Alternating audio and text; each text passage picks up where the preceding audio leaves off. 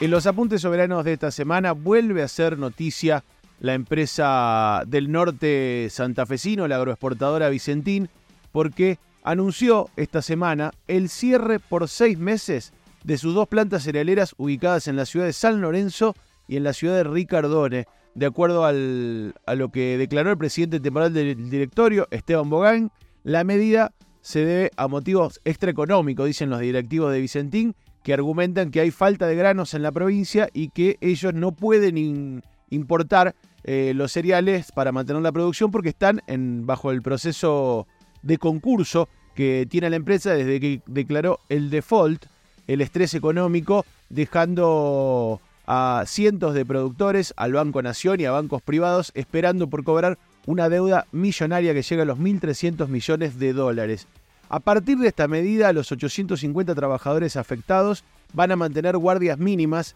y van a seguir percibiendo su sueldo durante los seis meses que permanezcan las eh, terminales cerradas y sin producción. Esto solo afecta, como decíamos, a las plantas de San Lorenzo y Ricardone porque en Avellaneda y en Timbúes se continúa trabajando eh, normalmente. Ante, esta, ante este planteo, vamos a analizar algunos de los números que tienen que ver con la aeroexportación en la Argentina. Efectivamente, hay un problema vinculado a lo que dejó, las consecuencias que dejó la sequía de este año en la Argentina, que ha hecho mermar de manera importante, según estima la Bolsa de Comercio, casi un 54% menos se produjo y se exportó eh, comparado con el mismo periodo del 2022. Estamos hablando desde enero de este año hasta agosto. Eh, decíamos, exportó un 54% menos. Esto tiene que ver con que se perdieron casi 50 millones de toneladas de la cosecha a partir de la sequía. Y esto,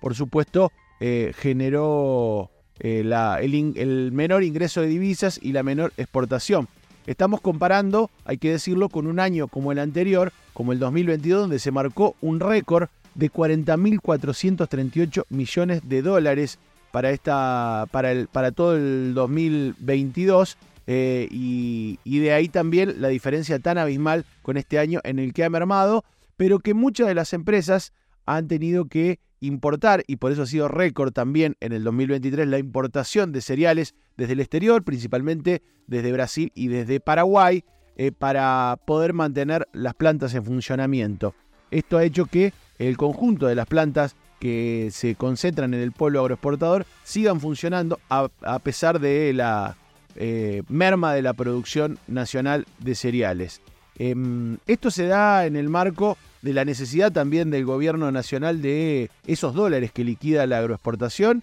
y, por eso el 24 de julio último se puso en marcha eh, un nuevo dólar, en este caso vinculado al maíz, eh, que daba un precio preferencial de 340 pesos, que le permitió al gobierno eh, incorporar a las reservas 2.127 millones de dólares que introdujeron las empresas en la exportación de maíz. Esto después quedó desdibujado después de las pasos por la devaluación que llevó el cambio oficial a 3.50. Em, sin embargo, eh, la misma bolsa de comercio, digo pensando en esto de la falta de insumos para la producción y para la exportación, la misma bolsa de comercio presentó un informe hace dos semanas en el que según diversas estimaciones los productores argentinos tienen en su poder entre 8 y 10 millones de toneladas sin comercializar de la campaña anterior. Estamos hablando de un equivalente a 4.800 millones de dólares si uno lo piensa en valores de exportación. Eh, con lo cual, digo, primer punto, hay que pensar que no es que no existe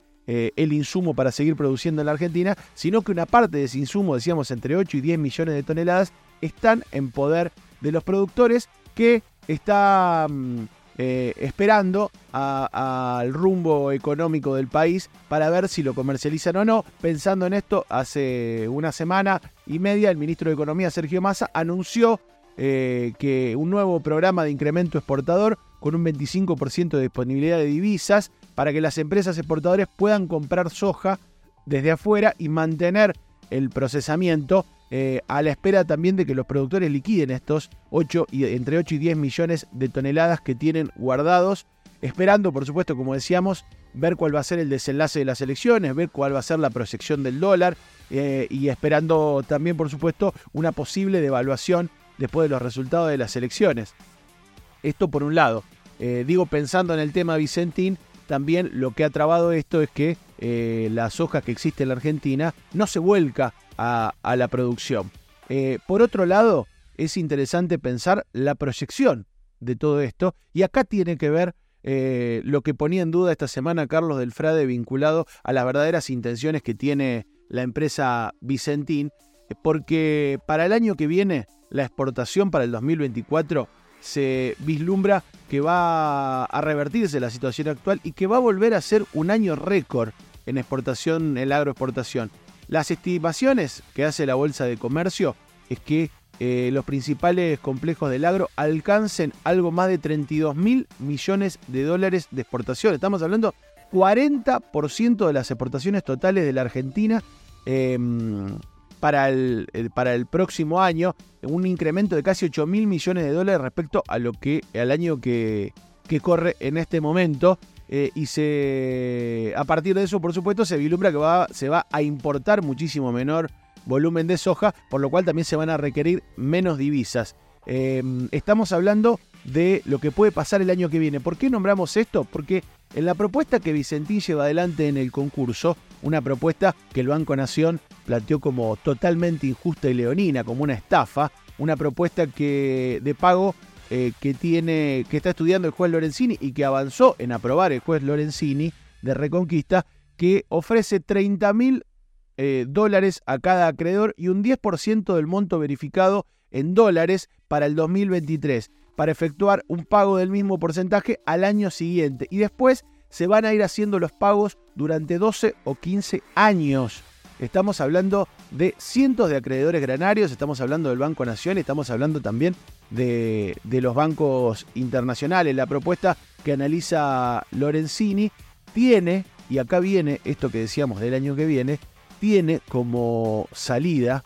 que terminado el concurso pueda administrar la empresa tres líderes estratégicos del agro, así lo llaman, que son Viterra, la ex Glencore, Bunge, Argentina, y la Asociación de Cooperativas Argentinas, ACA, quien se quedarían finalmente, después del concurso, si esto avanza con la propuesta de Vicentín, con el 95% de la empresa. Eh, y el otro 5% quedaría en manos de directivos de Vicentín. Una propuesta que además lo que hace es beneficiar, eh, no solo extranjerizar aún más el, comercio exterior argentino, porque quedaría principalmente en manos de Viterra y Bunge, Glencore y Bunge, dos empresas que se fusionaron a nivel mundial y que ahora se transformaron en el principal, eh, principal pulpo de los agroalimentos en el mundo y se quedarían en la Argentina con lo principal del comercio exterior, también con este desguace, virtual desguace de la compañía de Vicentín, con las plantas de puerto, eh, de la planta y los puertos de San Lorenzo, de Ricardón y de Timbúes, que se lo repartirían entre Bunge y Viterra. Y por supuesto aparece acá para darle un poquito de, de, matiz de argentinidad a la cuestión, eh, pero, pero Bunge y Viterra se quedarían con el control de las plantas del sur de Santa Fe, lo que irían pagando directamente con lo que producen. Realmente un, desguace total de una de las líderes, empresa que llegó a estar en el tercer puesto de la exportación y de capital nacional pasaría a, extranjerizarse aún más, concentrando la producción en muy pocas empresas y extranjerizando la ya extranjerizada eh, comercio Exterior Argentina, eh, pasando, como decíamos, estas dos empresas a liderar sí, totalmente la agroexportación argentina. ¿Por qué hago estos dos comentarios? ¿Por qué hago el comentario de lo que viene para la campaña que sigue, la propuesta de Vicentín y la presión de estas empresas como Bunge y Viterra sobre el concurso de Vicentín? Porque efectivamente lo que da la sensación es que, como han hecho, decía Del Frade, lo mismo que hizo el SWIFT en su momento, tratando de, presionar con la posibilidad de que la gente se quede sin trabajo. Lo que están haciendo estas empresas, tanto Vicentín como la presión de Bunge y Viterra, es tratar de dar por finalizada esta estafa que inició Vicentina ya por el 2019, que deja el tendal de productores y bancos en el camino y pasar ya a manos de estas empresas para arrancar el 2024 que se prevé esta nueva cosecha récord que va a estar entre las más importantes de la historia de la Argentina según las previsiones ya con sus plantas, con las plantas de Vicentín en su poder y avanzar en esta, en esta extranjerización. La verdad que eh, se vuelve a utilizar a los trabajadores como forma de presión, se vuelve a utilizar eh, el peligro de que casi mil familias del sur santafesino eh, entren en la incertidumbre de no saber si van a continuar sus empleos o no, con la excusa de la, de la falta de granos, que como veíamos es cierto, pero en parte, porque hay una gran parte de esos granos que están retenidos, y por el otro lado las empresas, el resto de las empresas sigue produciendo, con lo cual se podría producir en Vicentín que está trabajando a fazón para otras empresas. Bueno, la verdad que, el panorama pinta complicado. Nuevamente eh, es ensordecedor el silencio tanto del gobierno de la provincia de Santa Fe de Omar Perotti como del gobierno nacional eh, de, mm, de Alberto Fernández que no dicen una palabra sobre lo que está sucediendo, este proceso que no tiene otro fin, que no tiene otra, parece no tener otro destino que la estafa, consolidar la estafa que inició Vicentín con este supuesto estrés financiero eh, y, y extranjerizar aún más al final del camino el comercio exterior argentino que va a quedar en manos de unas poquitas empresas.